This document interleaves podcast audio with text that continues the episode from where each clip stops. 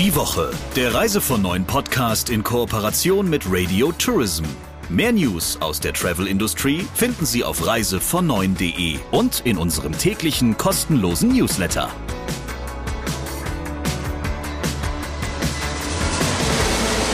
Herzlich willkommen zu einer neuen Ausgabe und natürlich sitzen wir hier frisch geduscht, geschniegelt und bereit für das Thema der Woche im Studio. Für Sie am Mikrofon der Chefredakteur von Reise von Neuen, Christian Schmicke. Und Sabrina Gander, die Chefin von Radio Tourism. Lieber Christian, du suchst ja immer, finde ich, ganz persönlich, Menschen aus, mit denen man einfach gerne spricht. Letzte Woche hattest du das Thema Nachwuchs für die Branche und hast da eben auch den Nachwuchs mal zu Wort kommen lassen, was ich elementar und wichtig finde. Jetzt ist so fast das Gegenteil dabei. Und zwar ein richtig alter Hase, der die Branche wirklich, wirklich gut kennt, mittlerweile auch eine ganz besondere Position innehat und nicht nur darüber redet, sondern auch, finde ich, so ein bisschen an die Problempunkte der Branche geht und so ein bisschen den Finger drauf drückt. Ja, Detlef Altmann war ja über drei Jahrzehnte sozusagen das Gesicht von Neckermann-Reisen und ähm, war dann in führenden Positionen bei Neckermann, C&N Touristik, später Thomas Cook, hat dann anschließend noch für Air Berlin gearbeitet und kennt tatsächlich die Branche sehr lange und aus dem FF. Und seit anderthalb Jahren ist er Geschäftsführer einer altehrwürdigen Stiftung, der Willi Schano Stiftung. Die wird nämlich übrigens im nächsten Jahr 70 Jahre alt. 1953 ist sie gegründet worden. Und die Willi Schano Stiftung hat sich ja auf die Fahnen geschrieben, Studienreisen mit Seminarcharakter für Touristiker zu veranstalten und insofern zur Völkerverständigung, aber auch zur touristischen Weiterbildung beizutragen. Mit ihm habe ich mich darüber unterhalten, ob denn das Konzept seiner Stiftung eigentlich heute noch zeitgemäß ist und falls ja, warum? Und natürlich wollte ich aus dem Anlass, wenn wir schon mal miteinander reden, auch seine Einschätzungen zu, ja, so diversen aktuellen Problemen in der Branche hören. Und warum das Bettenproblem in Bottrum wahrscheinlich seine allererste Reise boykottiert, auch darüber spricht er mit Christian Schmicke. Jetzt gibt's das Gespräch der Woche. Hallo Detlef. Hallo Christian. Ich bin mir sicher, wir beiden haben zumindest eine Gemeinsamkeit, nämlich, dass uns beiden nachgesagt wird, man höre, dass wir aus dem Ruhrgebiet kommen. Und das ist ja an sich auch nicht verwerflich, oder? Nee, im Gegenteil. Also ich bin heute nicht mehr allzu oft, aber ab und an noch in meiner alten Heimat in Essen. Und äh, die, die, die leugne ich nicht. Im Gegenteil. Ich finde das toll da. Und ich habe mich an, obwohl ich seit 38 Jahren jetzt im Hessenland lebe, habe ich mir dieses hessische noch nicht so richtig angeeignet. Also ein Hesse wird mich auch nicht so erkennen. Und mhm. ein bisschen Ruhrpott-Slang ist da übrig geblieben und den lasse ich auch so. Da ändert sich auch nichts dran. So geht's mir auch. Wir müssen uns da ja irgendwie durchsetzen, ne? Genau. okay. Detlef, du bist jetzt seit eineinhalb Jahren Geschäftsführer bei der Willi Schano Stiftung. Und ich kann mir vorstellen, unsere Hörerinnen und Hörer wissen ziemlich gut, wie man im Reisebüro arbeitet, wie man in der Hotellerie arbeitet oder bei einem Reiseveranstalter. Aber wie sieht denn der Alltag beim Geschäftsführer der Willi Schano Stiftung aus? Ja, das sind, sind äh, drei Themen, drei große Themen. Einmal ähm, den Kontakt halten und den Austausch halten mit unseren beiden wichtigen Hausbanken, das ist Goldman Sachs und die äh, Privatbank Bärenberg, weil das Stiftungskapital von knapp über acht Millionen Euro wird von diesen beiden Banken verwaltet nach entsprechenden Anlagerichtlinien. Mhm. Und das ist natürlich wahnsinnig wichtig, dass das alles immer so läuft, äh, wie wir das auch gemeinsam mit dem Kuratorium der Stiftung äh, entschieden haben, weil diese Gelder, die dort erwirtschaftet werden, also die, die, die, die Dividenden und ähnliches, davon finanziert sich ja die Stiftung letztendlich, weil wir haben natürlich Gemeinkosten äh, und die müssen darüber letztendlich dann finanziert werden. Also der eine Teil äh, meine Arbeit ist einfach den Kontakt zu den, zu den Banken halten und im Austausch mhm. zu sein mit diesen Fachleuten da. Der zweite Teil ist dann die äh, tägliche Arbeit äh, mit meinen Produktmanagerinnen und äh, austauschen, welche neuen Reisen wir in die Planung nehmen können. Dazu ist es dann wichtig, äh, die Kontakte zu halten und zu knüpfen, sowohl mit Fluggesellschaften als auch mit Touristboards, als auch mit Reiseveranstaltern, die uns unterstützen. Und ähm, da geht eine entsprechende Zeit natürlich drauf, weil Ich habe durch meine über 45-jährige Tätigkeit in der Touristik schon ein paar ganz gute Kontakte und die kann man natürlich hervorragend dafür nutzen. Ja, und der dritte mhm. Teil ist dann, äh, wenn dann eine solche Studienreise äh, in, in Richtung des Programmablaufes und ähnliches dann fertig geplant ist, dass wir dann äh, die Kalkulation durchgehen. Äh, die Teilnehmer zahlen ja auch einen Teilnehmerpreis dafür und diese Kalkulation, äh, die, die gebe ich letztendlich dann frei. Das sind so die drei Hauptschwerpunkte meiner Tätigkeiten in der Stiftung. Ich sehe schon, du bist da tatsächlich gut beschäftigt. Und äh, allein das Thema mit dem Anlagevermögen ist im Moment ja auch nicht ganz trivial, oder? Ja, das ist richtig. War die letzten Jahre äh, relativ okay noch, aber aktuell aufgrund der Entwicklungen äh, an den Aktienmärkten äh, ist das nicht ganz ohne. Aber ich muss sagen, grünes Licht. Die beiden Banken managen das hervorragend und bis jetzt sind wir absolut im Rahmen unserer Planungen, was auch die Liquidität angeht. Also äh, da stehen die Ampeln auf grün und, und äh, die machen einfach, einen, machen einfach einen guten Job. Und jetzt muss man mal schauen, vielleicht kommen ja jetzt auch langsam wieder Zinserträge rein. Also nicht mehr äh, das sogenannte Vorwahrgeld. Das ist mhm. ja auch eine Formulierung, die ist ja wirklich abenteuerlich. Also Minuszinsen heißen ja bei den Banken nicht Minuszinsen, sondern heißen Vorwahrentgelt. Mhm. Ähm, das geht jetzt auch ja dem Ende zu. Also insofern gibt es auch ein paar positive Effekte, wobei der negative natürlich die Entwicklung an den, an den, an den Aktienmärkten ist. Und da muss man jetzt abwarten, was die nächsten Monate geht. Aber ich bin dieses Jahr äh, zuversichtlich, dass wir im Rahmen unserer Budgets und Planung das alles hinbekommen. Und das müssen wir auch, weil wir haben ja im, im Frühjahr ein, ein komplett neues Kuratorium wieder gewählt ähm, für die nächsten fünf Jahre. Der Vorsitzende ist nach wie vor Jürgen Büchi. Stellvertreter ist jetzt äh, Mario Kupsch von, von Studiosus. Und dann haben wir ja wirklich eine tolle Besetzung in dem Kuratorium. Also da ist vom Felix Eichhorn äh, über äh, äh, den, den Markus Ort von Lufthansa City Center, über deinen geschätzten Kollegen Klaus Hildebrand von der FVW, äh, dann haben wir einen Ralf Schiller von FTI, den Marc Tanz von der Touristik. Also wir sind da wirklich äh, breit aufgestellt äh, und, und diese Leute unterstützen uns alle. Und die Stiftung gibt es ja jetzt seit 1953. Also da warst du noch nicht auf der Welt und ich war da auch noch nicht auf der Welt. Äh, aber seitdem äh, äh, hat Willi Scharnow ja diese Stiftung damals gegründet und und die, die, die Zielsetzung, was dahinter steht, nämlich letztendlich junge Touristiker zu unterstützen oder überhaupt Touristiker zu unterstützen und, und die Kulturen der Länder äh, näher zu bringen, das gilt ja nach wie vor. Also das ist ja. nach wie vor ein wichtiges Thema. Das führt mich genau zu meiner nächsten Frage. Die Willi Scharnow Stiftung hat eine langjährige und sehr honorige Geschichte, klar, und sie hat viele Unterstützer immer gehabt.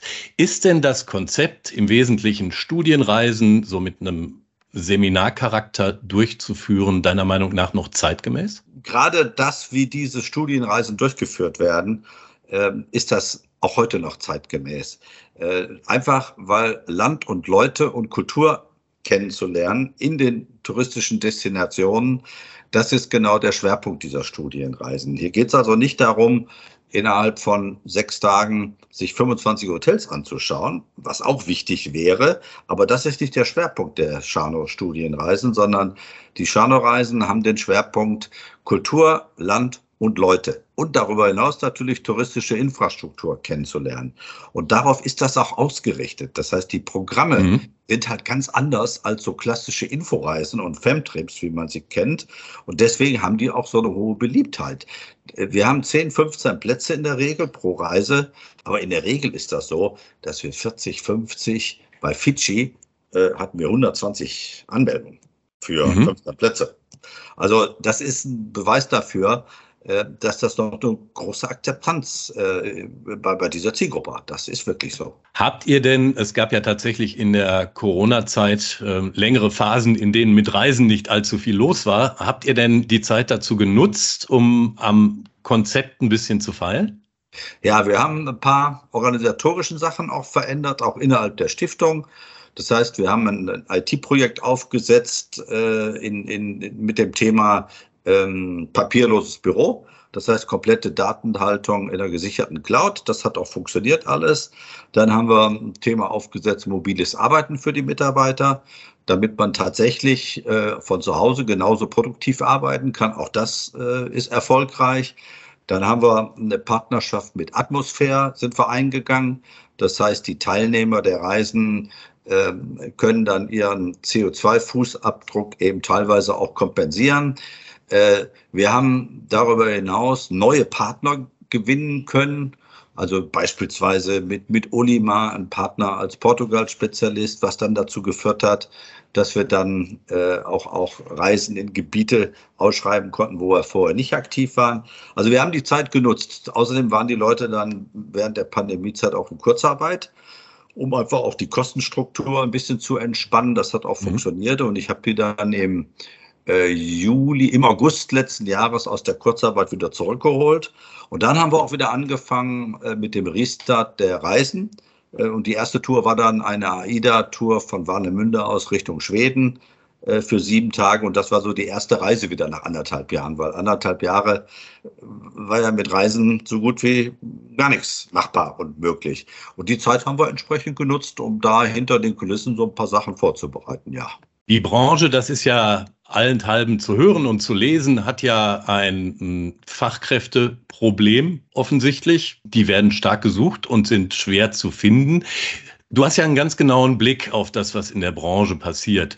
Wie bewertest du denn insgesamt das Aus- und Weiterbildungsangebot in der Touristik aktuell? Also was ich ein bisschen schade finde, ist, dass gerade was, was äh, den Studiengang Touristik angeht und, und alles, was mit Touristik zusammenhängt, dass doch in, in, in vielen Einrichtungen in Deutschland diese Zweige eingestellt worden sind. Also es gibt gar nicht mehr so viele Unternehmen, die äh, heute in der Richtung überhaupt noch Studiengänge anbieten. Das bekommen wir deswegen mit, weil wir mhm. zum Teil Stipendien vergeben, also auch äh, Leuten äh, letztendlich Unterstützung geben finanziell äh, die entweder in den Studiengang gehen oder Auslandspraktika machen wollen wir unterstützen auch Sprachkurse. Also da haben wir schon diese Kontakte. Aber es ist im Moment wirklich äh, das, das Problem, dass wir, glaube ich, alle gemeinsam äh, daran arbeiten sollten, die, die Vorteile und die schönen Seiten dieses Berufsbildes, nämlich Reisen für Gäste zu organisieren und denen emotionale Reiseerlebnisse zu liefern, dass das doch ein toller, toller Beruf ist und ein klasse Berufsbild ist. Und, und ich glaube, wir müssen in der Richtung über die Verbände, über Öffentlichkeitsarbeit mit Unterstützung auch von euch und anderen Medien einfach hier wieder ein bisschen für positive Stimmung sorgen, weil wir brauchen natürlich den Nachwuchs in der Touristik. Kannst du denn in der Hinsicht schon ein Umdenken erkennen? Ehrlich gesagt noch nicht so richtig.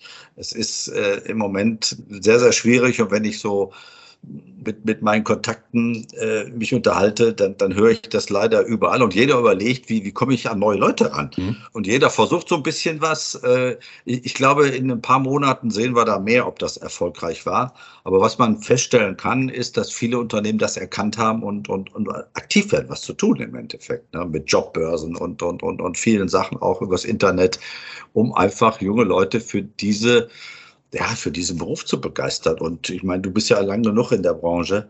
Du weißt ja selber, wie, ja, wie schön das auch wirklich ist, fremde Kulturen und fremde Länder kennenzulernen. Und, und wenn man das dann äh, macht und die Kenntnisse dann an Kunden über Beratungsgespräche weitergibt, ja, das ist doch toll. Wohl wahr. Dann gehen wir das Thema vielleicht noch mal von der anderen Seite an. Du hast ja eben erläutert, dass ihr tatsächlich mit der Art eurer Reisen schon ein gewisses Alleinstellungsmerkmal innerhalb der Reisebranche habt, weil die Touristik ansonsten immer sehr stark auf ihr eigenes Produkt nur noch ausgerichtet ist, wenn es um Femtrips oder ähnliches geht. Wie ist denn seitens der Branche die Unterstützung, die ihr derzeit erfahrt? Denn die einzelnen Unternehmen hatten ja jetzt in den vergangenen zwei Jahren auch nicht gerade goldene Geldzuflüsse. Also was wir natürlich gemerkt haben, ist, dass das sogenannte Spendenaufkommen, was ja auch ein Bestandteil der Liquidität für die Stiftung ist, dass das praktisch äh, seit der Pandemie mehr oder weniger auf Null runtergegangen ist. Mhm. Und das kann man auch verstehen. Ich meine, Unternehmen wie eine TUI oder auch eine Lufthansa, die dann auch noch staatliche Unterstützungsgelder bekommen haben, die können sich ja nicht hinstellen und dann auf einmal sagen, naja, dann spenden wir jetzt hier mal 20.000 Euro für die Willi Schano Stiftung. Das geht halt nicht.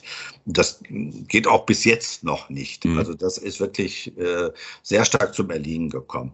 Aber was wir aktivieren und reaktivieren konnten, ist die Unterstützung halt in Form von touristischen Landleistungen, in Form von, von ähm, preiswerten Tickets und ähnlichem mehr, was ja dann auch seinen Wert letztendlich hat. Also da haben wir schon noch eine breite Unterstützung. Wir konnten neue Partner gewinnen, äh, wie Bentur, wie Olima, wie Nico Cruises, die alle jetzt auch mit der Stiftung zusammenarbeiten und Teile damit reingebracht haben. Wir haben mit der Lufthansa Group, was Flugtickets angeht, schöne Lösungen finden können äh, mit Eurowings Discover, dann eine Condor, die uns nach wie vor unterstützt, eine TUI Fly.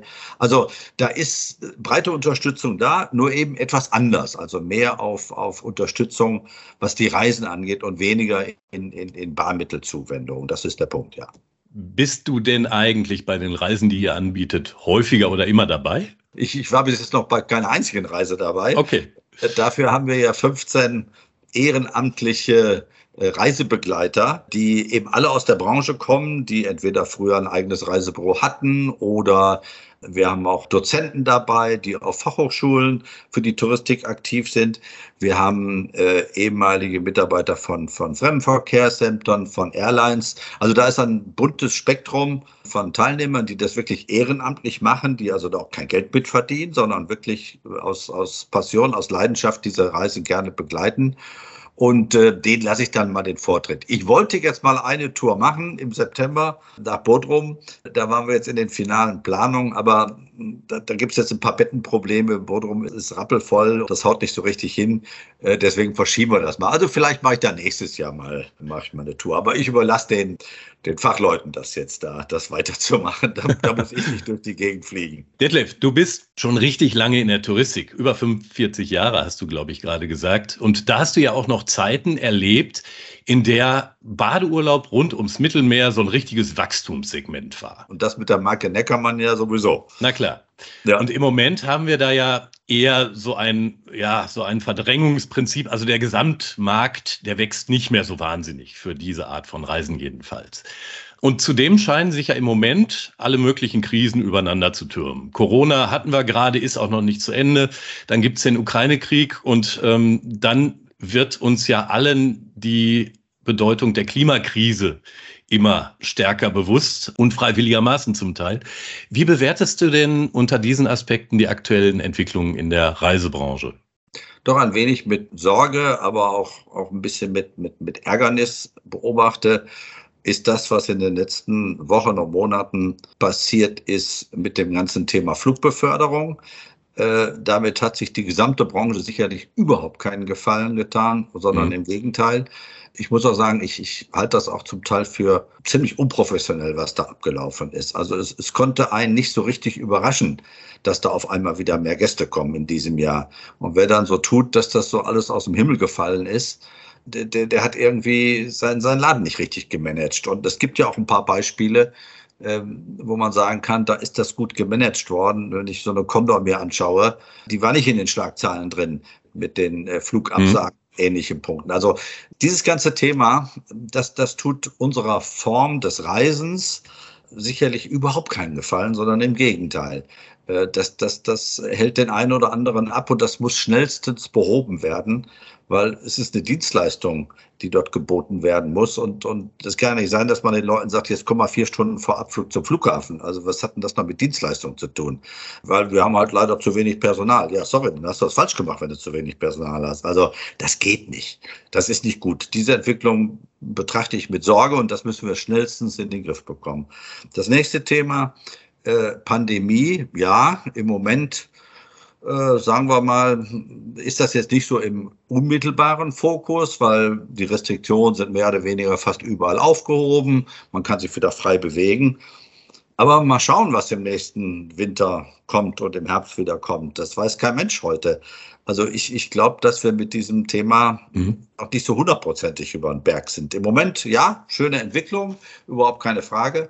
Äh, ich hoffe mal, dass, dass das bleibt so. Aber ich muss das kritisch beobachten.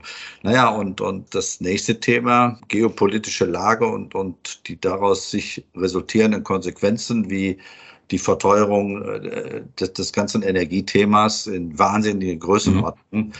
Das wird natürlich, da machen wir uns nichts vor, auch einen bremsenden Effekt haben, weil wenn das so auf dem Niveau bleibt, dann werden Flugtickets, egal in welcher Form man die jetzt bucht, einzeln oder im Paket mit dem Veranstalter, die werden einfach teurer. Das, das kann man nicht, nicht, nicht wegsparen. Das geht nicht. Äh, mhm. Kerosin mhm. macht einen großen Teil bei Fluggesellschaften der Kalkulation aus. Und, und äh, wenn da solche Preiserhöhungen sind, dann gehen die in die Endpreise rein. Die Hotels, äh, nehmen wir mal so ein, so ein riesiges Zielgebiet, äh, was auch so unheimlich beliebt ist für die Deutschen wie die Türkei. Ich meine, bei, bei fast 100 Prozent Inflation werden die Hotelpreise nach oben gehen weiter. Die müssen nach oben gehen. Es geht überhaupt nicht anders. Und das wird Auswirkungen haben. Also ich bin mal gespannt. Äh, jetzt im Moment ist viel Nachholbedarf. Das ist toll. Deswegen sind die Zahlen auch im Moment erfreulich. Kann man nicht anders mhm. sagen. Ob das im nächsten Sommer dann noch der Fall ist, da bin ich ein bisschen skeptisch, ehrlich gesagt, weil ich, ich glaube, durch diese Veränderungen in den Preisbildern wird das eine oder andere äh, dann einfach für, für bestimmte Zielgruppen bisschen zu teuer werden. Und dann, dann wird vielleicht dann eher wieder Deutschlandurlaub äh, stärker in den, in den Fokus rücken. Also das sind so Entwicklungen, die muss man jetzt abwarten. Und äh, das sind aber nicht alles so richtig positive Signale, ehrlich gesagt. Du hast ja langjährige Konzernerfahrung und weißt, wie solche Unternehmen ticken. Glaubst du, dass die Touristik insgesamt auf solche negativen Szenarien gut genug vorbereitet ist? Ich meine, man hat es bei der Pandemie gesehen. Äh, das ist eine Situation, da muss ich auch ehrlich sagen, äh, da kann man sich nicht drauf vorbereiten. Nee, klar. Das ist, das, das ist einfach gekommen und, und auf einmal äh, gibt es einen Lockdown und, und kein Flugzeug fliegt mehr. Also das sind Sachen, darauf kannst du dich nicht vorbereiten als, als Veranstalter, als Manager in der Touristik. Das geht nicht. Du kannst sicherlich äh, versuchen, dann irgendwann eine langsame Planung wieder aufzusetzen. Aber auch das war ja da schwierig. Dann, dann hast du gerade eine Planung aufgesetzt und hast die erste Fluchkette wieder mhm. aufgelegt und drei Wochen später kam dann aus Spanien wieder, nee, jetzt lassen wir wieder keinen mehr rein oder nur mit den und den Restriktionen. Dann bucht wieder keiner mehr. Also das ist extrem schwierig. Bei dem anderen Thema, was so die Preise angeht, das kannst du ja nicht managen. Du kriegst diese Preiserhöhung ja nicht wegverhandelt mhm. Oder wegdiskutiert. Das geht ja nicht. Also musst du versuchen, das letztendlich äh, so in deiner Kalkulation unterzubringen, dass du halt äh, vermutlich mit einem etwas äh, geringeren Passagieraufkommen, aber trotzdem noch ertragsreich äh, deine Angebote platzieren kannst. Weil vermutlich durch die Preisentwicklung äh, wird das eine oder andere einfach an Passagierströmen äh, kleiner werden. Das wird man nicht aufhalten können. Und, und insofern ist das sicherlich herausfordernd. Äh, ich möchte jetzt nicht so richtig gerne tauschen, ehrlich gesagt. Das sollen jetzt mal die Jüngeren machen. Ist ja auch in Ordnung. Die machen das ja auch. Das kann ich sehr gut nachvollziehen. Und ich wünsche dir für deine kommenden Aufgaben sehr viel Fortune und hoffe, dass du noch in diesem Jahr dann auch mal mit einer Studienreise wegkommst. Ja, Lieber Detlef, ja. Ich danke dir sehr herzlich für das spannende Gespräch. Okay, Christian, alles Gute für dich. Ja, tschüss. Lieber Christian, bevor wir uns verabschieden nach dem Gespräch und nach dem Talk der Woche, hast du ja noch eine Meldung für uns rausgesucht, die erzählenswert ist. Lass doch mal hören. Ja, mein absolutes Highlight in dieser Woche war eine Pressemitteilung von Eurowings. Die haben eigens eine Mitteilung verfasst, um kundzutun, dass sie ein Jetzt geht's los. Ein sommerliches Upgrade auf der Speisekarte in petto haben. Und rat mal, was das ist. Ich weiß es nicht. Currywurst. Ja, aber nicht nur das. Also zum einen sagen sie, sie seien jetzt die einzige deutsche Airline, die Pommes mit, man höre und staune, veganer Mayonnaise und Currywurst serviere. Und dabei unterschlagen sie natürlich, dass dieses Currywurst-Thema an Bord von Flug Zeugen eine uralte Geschichte ist, die ja schon von Air Berlin zum Kultstatus erhoben wurde. Man könnte übrigens einen eigenen Podcast zur Currywurst starten. Vielleicht sollten wir uns das mal überlegen anstatt das auf die Speisekarte von uns zu setzen, lieber Christian. Auf jeden Fall eine Meldung wert, um darüber zu schmunzeln. Keine Frage. Wir hören uns nächste Woche wieder, wenn Christian Schmicke wieder das Thema der Woche oder auch eine ganz besondere Persönlichkeit aus der Branche hat und mit ihm über ein ganz besonders schönes und wichtiges Thema spricht. Bleiben Sie dran, bleiben Sie gesund und wir hören uns nächste Woche wieder. Die Woche, der Reise von neuen Podcast in Kooperation mit Radio Tourism. Mehr News aus der Travel Industry finden Sie auf reisevon9.de und in unserem täglichen kostenlosen Newsletter.